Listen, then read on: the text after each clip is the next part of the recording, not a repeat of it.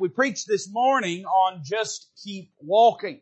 And we preached out of Exodus 14 and the children of Israel going through the Red Sea. You know, there's times in your life and mine where we just need to knuckle down and just keep going. We don't have to understand everything that's going on around us. We just need to know what direction we're supposed to be headed in. Somebody say amen to that. You said amen this morning. I figured you'd say it again tonight. Come on. Uh, amen. Uh, the, there's times in our life where we don't have to have a solution to everything. We just need to know what direction to be going. And there's times that we have to just keep walking. But in Proverbs chapter 24, Solomon, the wisest man other than wisdom himself, the Lord Jesus, the wisest man that ever uh, lived, uh, Solomon uh, makes an observation about something he's seen, a difference, a discrepancy between the behavior of just men and wicked men. And he says in verse 16, a just man falleth seven times and riseth up again, but the wicked shall fall into mischief. I preached this morning on just keep walking. Tonight I want to preach on this thought. Get up and keep going. You know, the truth is there's going to be times in your life and mine that we mess up. Times that we fail, times that we fall, times that we let the Lord down, that we disappoint those that are counting on us. And if we're not careful, failure will become final to us. We'll allow ourselves to be buried in the shame and guilt and discouragement of the failures that we've experienced. I've known a lot of people that were doing pretty good and then they messed up and instead of getting back up, they let that failure bury them. Let me tell you, you don't have to do that in your Christian life. The only person that says that failure is final is the devil. And certainly his failure is final, but to God's people, failure is never final. We can always choose, and not only can we, but should we choose to get up, dust ourselves off, go on and serve God on another day. Solomon makes a few statements here, and I just want to notice them in passing. They tell me we've got a bunch of cookies or something we're eating tonight, and uh, so I know you prefer those to me. Amen. So we'll get you out of here quick as we can. When we read this verse, if we just sort of read it piecemeal, little by little, then we find five instructive truths that the Word of God gives us. Notice, uh, just beginning with just the first four words. What does the Bible say here in verse 16? It says, for a just man. Uh, here we have hinted at the definition of the just man. What is a just person? What does it mean to be just before God? Well, the Bible teaches us that the term just in relation to a man standing with God has basically two definitions. Uh, first off, there is a positional definition. This is a positional description of people that know God and have had righteousness imputed unto them. Job asked the question, how can a man be just with God? And the truth is there's nothing a man can do in and of himself to make himself just with God. God has to justify us in order for us to be just with God. Now what does it mean for a man to be justified? Well, uh, I've often told this, you've probably heard it more than once from me, uh, but we even, we have a little hint at it in what we call word processors today. Uh, but young people don't even know what the term word processor means. It's a, it's a, it's an app, you know.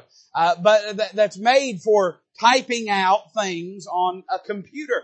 And you'll see if you look on uh, something like Microsoft Word or uh, something like that, Google Docs, you'll find a little button up there. There'll usually be three, maybe four of them, and they'll have all these little bitty lines that are on this little button. And some of them, one of the buttons, all the lines will start from the same point on the left side of the page. And then the next one, all the points will start on the right side. That's your right. Amen. That's not stage right. Your right uh, of the page. And then some of them, they'll all start at the same point in the middle, extending outward. And then some of them, and I like this one the best, it makes a perfect square. Uh, and I guess my OCD likes that. That that button's called justified all. So there's justified left. That means to set everything beginning at the point left.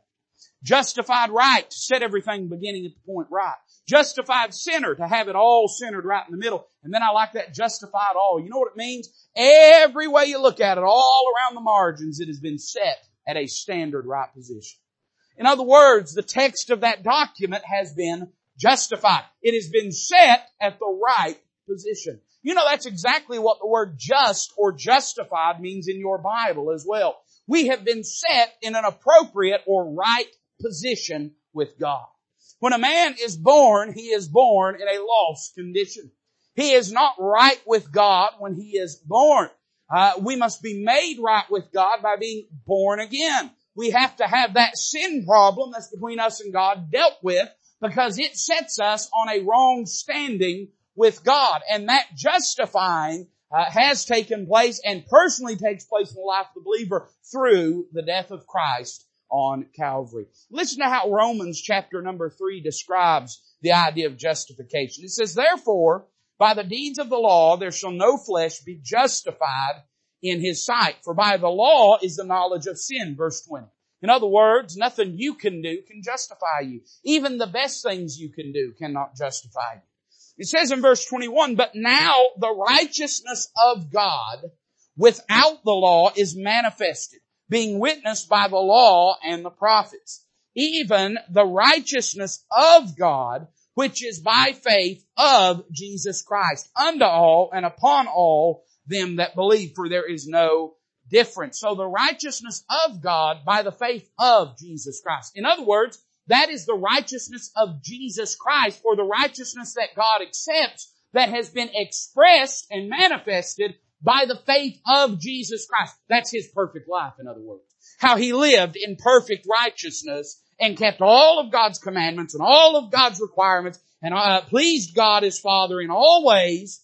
It says this in verse 23, for all have sinned and come short of the glory of God, excepting one, right? That's the Lord Jesus Christ because He's equal with God. In other words, nothing you could do or I could do, our righteousness could never be enough because we have come short of the glory of God. But the Bible says that Jesus, He is the express image of God's person. He's the brightness of His glory. He is the very glory of God. So He has achieved that through His perfect life and perfect character and nature. Then it says in this verse 24, being justified, talking about you and I, for all have sinned and come short of the glory of God. We've not reached it ourselves. We've not attained to it. We're not perfect. But we have been made perfect. We've been set in a right position. We have been justified freely by His grace through the redemption that is in Christ Jesus. How'd that happen? Verse 25, whom God hath set forth to be a propitiation. Now what that means is a sacrifice meant for the taking away of sin. In the Old Testament, they had what they called the atonement. And that word, kafar, meant a covering of sin. In fact, it's the same word that's used about that, that mud that, uh, that Noah used, uh, to pitch the outside of the ark. Same word that's used about the mud that was used uh, to uh, seal the outside of the ark of bulrushes that Moses was put in. And that's what the sacrifices of blood of bulls and goats did in the Old Testament. It covered over a man's sin, but it could not deal with that man's sin. Uh, but the Lord Jesus, He's not just an atonement, uh, but He is a propitiation. He cleanses of sin. He washes from sin. And so God set forth Him whom God hath set forth to be a propitiation to take away our sins through faith in His blood to declare, listen carefully, this is justification, to declare His righteousness for the remission of sins that are past through the forbearance of God. Here's what justification is. God looks at you and I and says, you're not right with me. You don't stand whole before me because you have a sin problem. And, uh, but God says, I will, instead of taking your unrighteousness, I'll take that unrighteousness of yours and put it on Jesus. And I'll take His righteousness and I'll put it on you so that you can stand before me just like you as Him. It says in verse 26, to declare, I say at this time, His righteousness, that He might be just and the justifier of him which believeth in Jesus. Now you're going to say, well, preacher, boy, we've departed a long way from Roman or from uh, Proverbs. No, here's what I want you to understand. It's talking about people that in the eyes of God are right with God through the blood of the Lord Jesus Christ. That's how a man is just with God. It is a positional description. But then it would be lost on us if we did not recognize that it is also a practical description. A just man is not just someone that is saved, that has had the righteousness of God imputed unto them, but in a practical sense, and probably in many ways in the sense in which Solomon meant it, is it is a man who is just or unbiased, noble, upright in the way that he conducts himself. Now, this is very similar to modern day Christianity. You say, what do you mean, preacher? Uh, well, uh, the, the, the fact of being saved and the life of being separated do not always live in the same person. Uh, a person might be saved by the grace of God, uh, but sadly do not live for the Lord the way that they ought to. Uh, a person is made just fundamentally by believing on the Lord Jesus Christ, and now they stand whole before God. God judicially treats them uh, just like He was treating His beloved Son, the Lord Jesus Christ.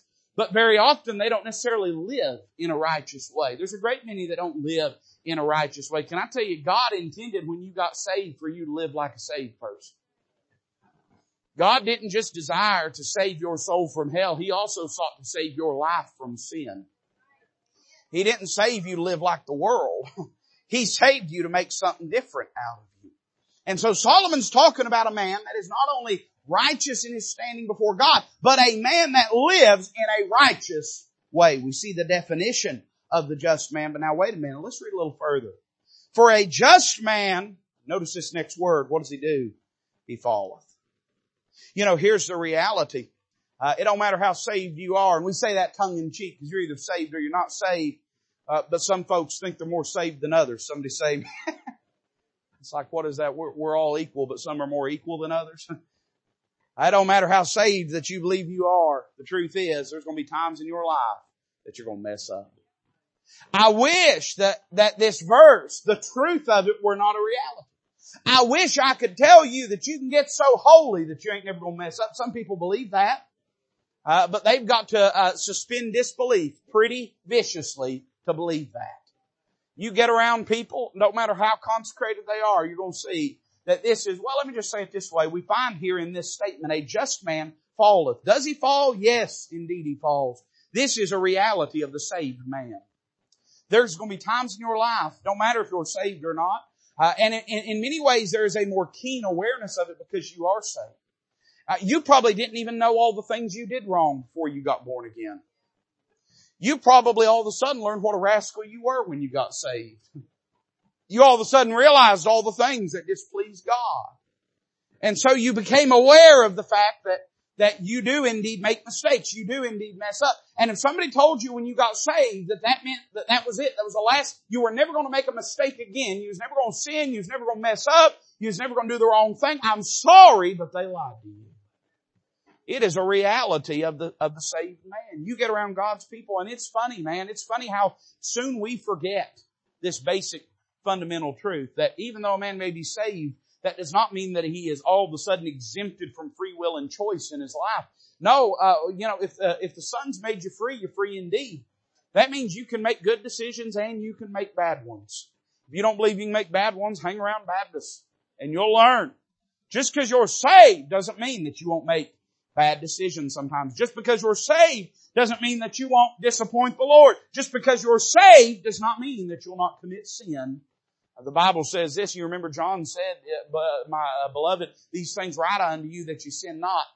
And, uh, lest, uh, before they could even open their mouth, he said, and if any man sin, we have an advocate with the Father, Jesus Christ the righteous. It's almost like he says, you know, beloved, these things write unto you that you sin not. And somebody said, Oh, you mean that we can't? And he said, no, now wait a minute. I didn't say you weren't going to sin. I said, I'm hoping you don't sin. In other words, of course God's desire is that we not live in sin. Of course God's desire is that we not mess up. Uh, but the truth is, He gave us an advocate with the Father because He knows who and what we are. He knoweth our frame that we're but dust. And He knows we're going to make mistakes. It is a reality of the saved man. But now wait a minute. If this word just has a positional element to it. In other words, how God sees us. We've been made right with God through the blood of Jesus. But even though we have, we're still going to sin and mess up. Don't forget about that practical element of it as well. Not only a saved man, but now I want you to listen, even a separated man, even a striving man, even a consecrated man. I'm talking about a sincere person. I'm saying you may be saved by the grace of God and you may be doing everything that is expected of a Christian. You may be going to church faithfully. You may be reading your Bible. You may be praying. You may be walking with God. Uh, you may be sharing the gospel. You may be witnessing to people. You may be striving to walk by faith. You do everything right and guess what? You're still flesh and bone. It's a reality not just of the saved man, but of the sanctified man too. Even folks that's made their mind up to live for God, you're still gonna mess up sometimes. I, I know this seems almost like, like silly how elementary it is, but hey, we need to understand this tonight because some people's perspective about Christianity is I'm not going to set down that road of, of consecration if I can't have a perfect track record. I, let me, I, I got news. Ain't nobody got a perfect track record except one. And let me tell you, God's grace is so good. He's already done decided that His lap times are going to be, uh, they're going to go for all of us, right? Already decided that His record is going to stand for all of us. The truth of the matter is, it don't matter how dedicated you are, you're going to mess up from time to time. You're going to sin, you're going to do things that disappoint the Lord. We see the disappointment of the just man. A just man falls. I wish I could say a just man never falls. I, no doubt Solomon would have loved to have been able to say that, but even looking at his own life, he's the wisest man to ever live, and his life is, is marked and stained by disgrace because he made a very uh, grave error in judgment. He knew, he understood. Don't matter how much you know God and love God, uh, as long as we're in this vessel, this body, as long as we're dragging old Adam with us, uh, we're going to have times that we're going to mess up. A just man falleth. But then I see this. It doesn't just say a just man. It doesn't just say a just man falleth. But it goes a little further. It says a just man falleth seven times. You know what I find here? I find that very often there is perpetuity in our failure. You know what? Uh, the truth is, it ain't just that you're gonna mess up. Sometimes you're gonna mess up a whole bunch. So you ain't just gonna mess up once oftentimes uh, you're to face the same battle over and over and over and over again. Boy, we got some funny ideas about things. I, and I've thought a lot about this lately. We have this idea about living for God and about consecration that, that when we're struggling with something, we're going to come down to an altar and we're going to put that thing on the altar and we're going to get up and leave it there. Can I tell you this? This altar is not about what you leave here. It's about what you get here. You can leave it at the altar. And guess what? It's going to be waiting on you when you get back to your seat. The idea that we just go and sort of dump in this, in, in this exasperated way our burdens and then all of a sudden we have been unburdened of them and, and now I'm just not going to struggle anymore. I, listen, if you find that in the Bible, please show it to me because I'd love for it to be true. But that's not what I find as the experience of the Christian life. I find that rather than what we leave here, it's about what we get here. It's about coming down and, and getting right with God and asking God to give us the strength and the help to go back out and face it and fight it another day and live for God and mortify self and flesh and die daily and commit ourselves to glorify God and to honor Him in our lives. And I'm just telling you this, I, I, there may be some things, and I hope it's true for you, there may be some battles that you fight them one time and the war is won, but most of the struggles in your Christian life are going to be in perpetuity. You're going to fight that battle. There's going to be times you win it. There's going to be times you lose it. Uh, but day by day, you're going to have to come back to the Lord and ask for strength to fight it again. I see that there is perpetuity in our failures. But then, you know, it's interesting. If, if the Bible had been talking about me, it, it would have said something like, there, uh, a just man falleth like seven million times. But instead it says seven times. In other words, the Holy Ghost is very specific about the number of times. Well, that's no surprise because numbers bear some significance in the Bible. Now there's some people that, that they got their integers above their, you know, equators or whatever, I don't know. Uh, and, and you can go so deep in that thing of numerology that all of a sudden my, my, uh, my father-in-law used to, I was talking to him about it one day and he, he said, you can go so deep in that thing that you turn around, look around and you wake up and you're in China. You know, and you don't know how you even got there. You know, you had all these theories about this number means this, and then you divide it by this number, and that means that, and then you multiply it, and this. I ain't got enough toes to get into all that. But I am saying this, that numbers obviously bear some significance in the Bible. And specific numbers have specific significance. Did you know the number seven is the number of perfection in the Bible? You remember on the seventh day, God rested. He didn't rest because he was tired. He rested because he's done the, the number seven in the Bible, it has the idea of God perfecting something, maturing it, bringing it to completion and consummation. You know what it reminds me? These two things here. One, there is providence in our failures. Uh, the number seven is a divine number. It's a number that deals with the knowledge of God. And I would say this, and I want to be careful how I say it. God's not pleased when we mess up. But He's not surprised either. God's heart is not blessed when we mess up, but nor are His plans ruined. He anticipates that we're going to make mistakes in our life. And you know, the Bible deals with this in Romans chapter number eight. Is a very familiar passage of scripture, but you know, sometimes we, sometimes we quote scripture and it's out of context. So I want to read a little context to you so you know I'm in context here. Romans 8 verse 26 says this, likewise, the Spirit also helpeth our infirmities. What is that? Our weaknesses? Our inability, right? Our deficits. It deals with, with the areas where we're not enough. It says, for we know not what we should pray for as we ought, but the Spirit itself maketh intercession for us with groanings which cannot be uttered. And he that searcheth the hearts knoweth what is the mind of the Spirit because he maketh intercession for the saints according to the will of God. And we know that all things work together for good to them that love God, to them who are the called according to his purpose. Now, Paul could say that about our successes, but why would he? It's not hard to imagine how if I win somebody to Christ, that works to God's glory. It's not hard to imagine how if I raise my kids up for the Lord, that works to God's glory. I don't have to lean on the providence of God to see uh, glory and sanctity in my successes. But in mine infirmities, there I need a little help.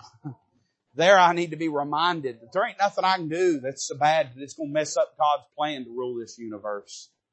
And I need to be reminded that even in my failures, there's providence. God don't never sit back and go, well, Toby done messed it all up. Other people say that, but God never says that. Uh, now it's not to say that I don't make mistakes. It's not to say I don't mess up. It's not to say I don't mess things up sometimes. But I'm saying this, there's none of it that takes God by surprise. Now, is that a reason to fall? No, but it's sure enough is a reason to get back up. It's not a reason to say, hey, I can just mess up, there ain't no consequences. Because we know that's not true. But it's sure enough a reason to say, I ain't messed it up so bad that it ain't worth getting back up and going on. And that's what we think, isn't it? We think to ourselves, I have, I have so broke things that there's no point in getting up and going on. Well, that's how a wicked man thinks, but that's not how a just man thinks. There's providence in our failures, but then I can't get away from this. There is perfecting in our failures. That's what that number seven is. It's the number of perfection and not necessarily denoting the idea of, of wholeness or soundness, but denoting the idea of completion, of development. The number seven, it denotes the idea of a, of a finished work something that has been brought to its pinnacle, to its apex. You know what tells me? Hey, God is, God's going to keep allowing me to fail in my life until one of these days when I am in a perfect condition. You say, what do you mean, preacher? Well, one of these days, this tabernacle will be put off and this vile body be made like unto his glorious body. One of these days, I'm going to be given a perfect body. But until that day, yeah, there's going to be times I mess up. But in the messing up, you know what God is doing? This is how good God is. God is developing me into more of what I need to be for Christ. Every time you fail, every time you mess up, you, you, you scoot an inch away from what He wants you to be. But every time you get back up and go on and serve Him, you take a whole step in the right direction. What I'm saying is in those failures, God can grow you and mold you and shape you into being more like the Lord Jesus Christ. What is He doing? He's trying to tear down who you were and replace it with Jesus. This is happening to our country. Uh, in our country, there are people that are trying to tear down the existing system to replace it with something different. Uh, and I, you know, the problem is, one, they got no right, two, they ain't got sense enough to do it. But you know, God's doing that in your, in your identity and in mine. What is He doing? He's tearing down that old and he's putting in its place the identity of Jesus Christ. So though we certainly shouldn't rejoice in the fact that we fail and fall and mess up, make mistakes, we should recognize that every time, you know the thing that has led to a lot of, a lot of this movement gaining way in our country is the complete and utter moral failure of our institutions. It's easy to turn people against institutions when they're shown to be corrupt in the first place. Well, hey, there's a, there's a simile, there's a, there's a parallel there the more that that, that your heart and mind is shown the weakness, the brokenness, the infirmity of the old man and the old identity, the easier it is to say, you know, I can't trust in that. The arm of flesh will always fail me. And instead, I need the identity of Christ in me. A just man falleth. Not only does he fall, he falleth seven times. But let's not stop there. Look what it says. I like this. A just man falleth seven times and riseth up again. I see not only the definition and disappointment and development of the just man, but I see the determination of the just man. Now I think there are two things that can be said about this, going along those same two thoughts concerning positional and practical. Positional being how God chooses to see us for, for matters of judgment, right? And practical being, of course, God, how, how God, of course, knows us to be, right? How we are, how we behave, and how we conduct ourselves. And it tells me this, when a man's born again, when he knows God, it gives him what he needs to be able to get up from his failures and go on and live for another day. You know why? The lost man thinks whatever he is, good or bad, he is that by virtue of his own strength. A saved man understands that the best part about him, the redeemable part about him, the only appreciable part about him is that part that comes from God and belongs to God in the first place. And so he's not surprised by his failure, but nor is he stopped by his failure. Because with a right understanding, a right assessment of his own weakness and infirmity, he doesn't have to be shocked. You ever met somebody that was just absolutely shocked they made a mistake? I've met people that just couldn't imagine that they made a mistake. But you see, when a person gets born again, he's already give up on that old man. He's already judged that old man to be worthless and nailed him to the cross of Calvary. And so for him, of course, he's going to get back up because he wasn't wearing rose colored glasses about who he was in the first place. You gotta be lost before you get saved. He already knew that old man was a lost cause. And so when the old man rears up, creates havoc in his life again and again and again, he's not surprised by it. He already knew he was depraved. He already knew he was a rascal. He already understood that only in Christ is there any hope and any help. But then I would say this, why does he get back up again? Because he recognizes that he is not there to be a victor, he is there to be a vessel. And all he needs to do is just yield to God and allow God to get glory out of his life. Never in the Bible does it say victory belongs to us. It always belongs to God. We are not the victor, we are the vessel. We are the one that allows God to work and to use our life. And therefore, we look at it and say, if my job here is, is not to be, it, my job here is not to be able to magnify and glorify an unbroken record of dedication, of, of self-discipline, but rather to be a fit vessel for the grace and glory of God, then we understand that our failures, our brokenness do not prevent us from God being able to use us, and therefore there's no reason our failure should be final because the grace of God has already saw past it, and already taken into account for it, and already has a plan with it. I'm saying this, the just man, it, being just with God, knowing Christ, puts you in a spirit and frame of mind as to say, why would I give up? I never thought I was the one that could handle this in the first place. Of course when I lean on me, I mess up. Because I used to lean on me in the past and I always messed up. But when I started leaning on Him, I found out He was enough. Therefore, if I just get back up, go on, dust myself off, ask God's forgiveness, ask His strength, ask His help, and go on and serve. The same God that was amazing before will be amazing still.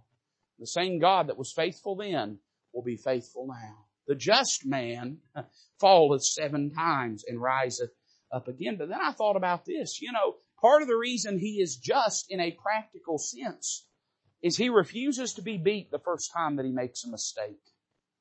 Again, it's, it's just the epitome of pride and hubris to say if I can't do it perfectly, I won't do it at all.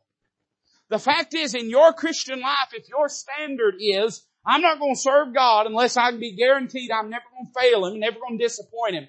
That's not because you think a lot of God, that's because you think a lot of you. We all mess up. And a just man becomes just practically speaking in his behavior through what? Through consecration, consistency, and faithfulness.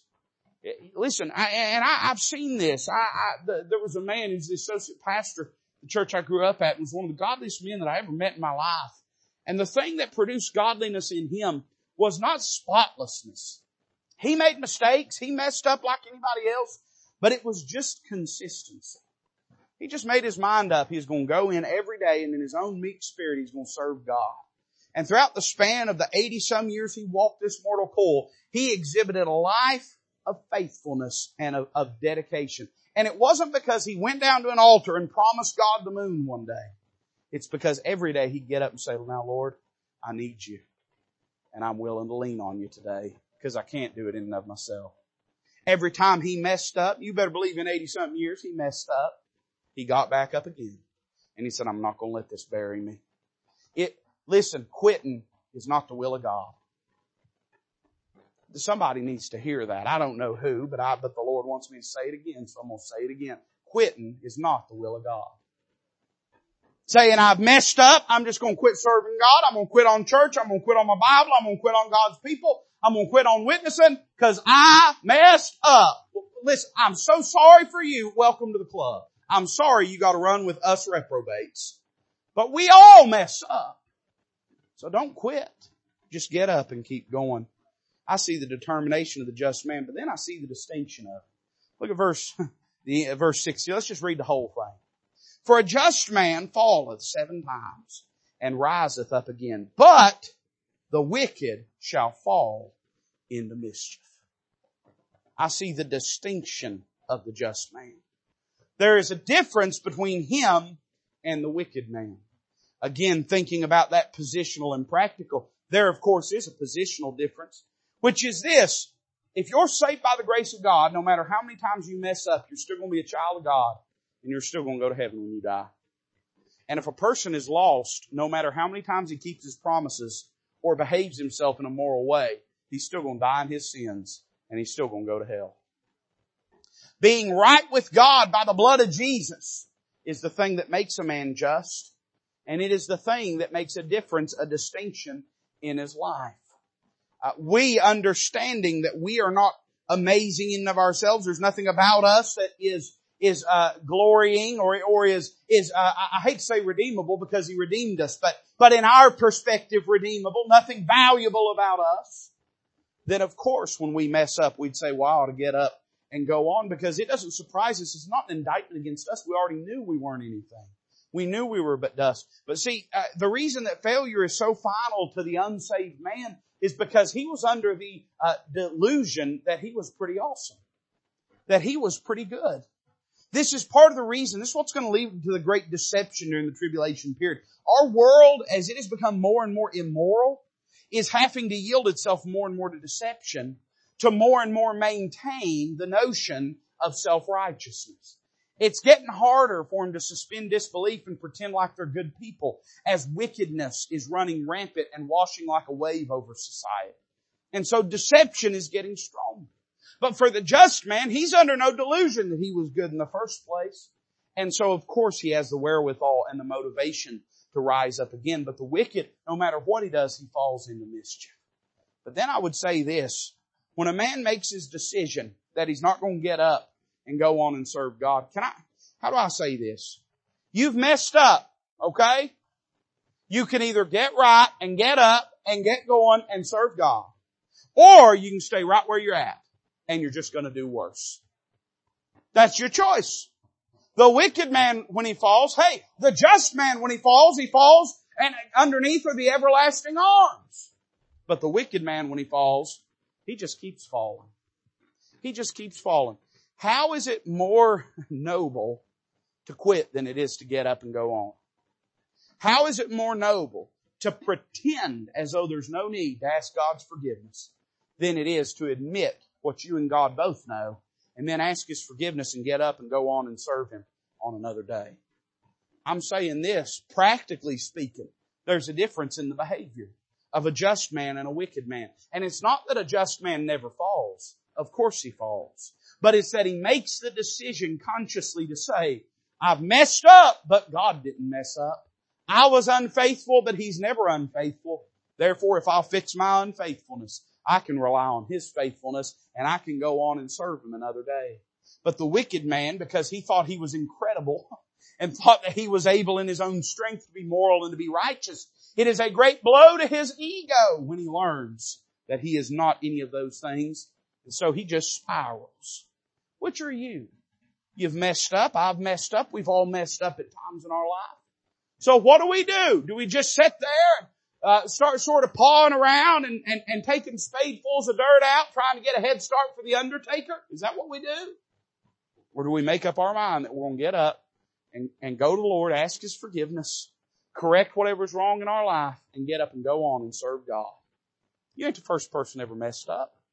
I, this ain't the last time you're going to mess up. So you might as well just make your mind up that your failure will not be final and you're going to get up and go on and serve God another day. Let's bow together tonight as musician comes to play. The altar is open and I invite you to meet the Lord in this altar. You might have somebody in your life that you're burdened about because you have seen their failure uh, bury them. You've seen them get so hung up, so messed up over some mistake that they've made in their life, something that they've allowed to happen, that they have just quit on God, and your heart's troubled for them. Won't you come down and lift their name up to the Lord? Ask God to work in their, in their heart and mind. Ask God to give them the, the comfort and the peace they need to go on to serve Him another day. Or you might be here today and you've allowed something in your life. You've, uh, in some way disobeyed the Lord, disappointed the Lord.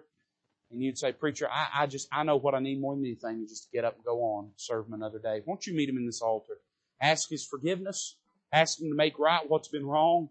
And make your mind up that you're going to go on and serve Him another day. Father, bless this invitation. May it magnify the Lord Jesus. We ask it in His name.